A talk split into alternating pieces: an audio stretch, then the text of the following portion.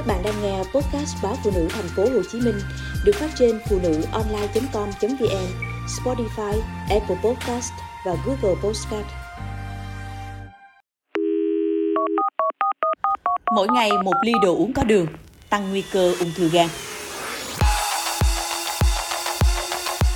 Một nghiên cứu khoa học được công bố trên JAMA, một tạp chí y khoa trực thuộc Hiệp hội Y khoa Hoa Kỳ, đã chứng minh việc nạp một ly nước uống có đường mỗi ngày sẽ dẫn đến nguy cơ ung thư gan, gan mãn tính, béo phì và tiểu đường.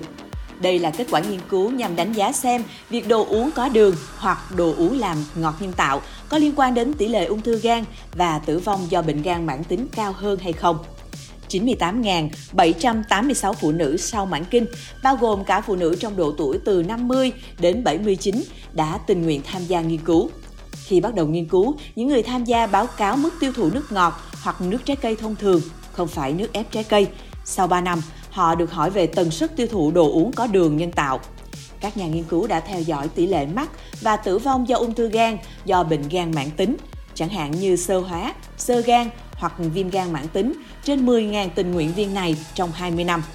Kết quả cho thấy, trung bình 6,8% phụ nữ tiêu thụ đồ uống có đường mỗi ngày có nguy cơ mắc ung thư gan cao hơn 85% và nguy cơ tử vong do bệnh gan mãn tính cao hơn 68% so với những người có số lần tiêu thụ đồ uống có đường ít hơn 3 lượt mỗi tháng.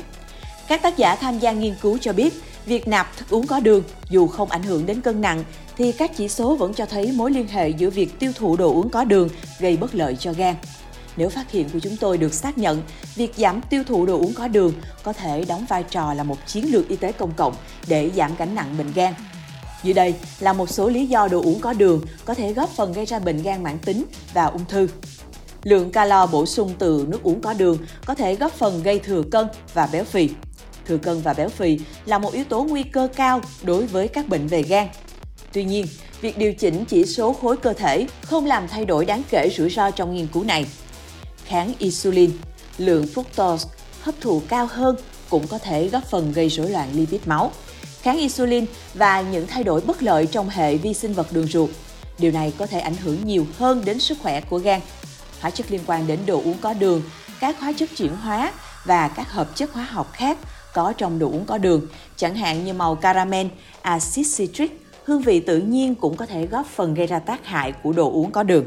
Hiệp hội Tim mạch Hoa Kỳ AHA khuyến nghị mọi người nên giảm lượng đường bổ sung để giúp giảm nguy cơ mắc bệnh tim và béo phì bằng cách hạn chế lượng đường ăn vào hàng ngày ở mức khoảng 6 muỗng cà phê, tương đương 24 gram đối với phụ nữ và 9 muỗng cà phê, tương đương 36 gram với nam giới.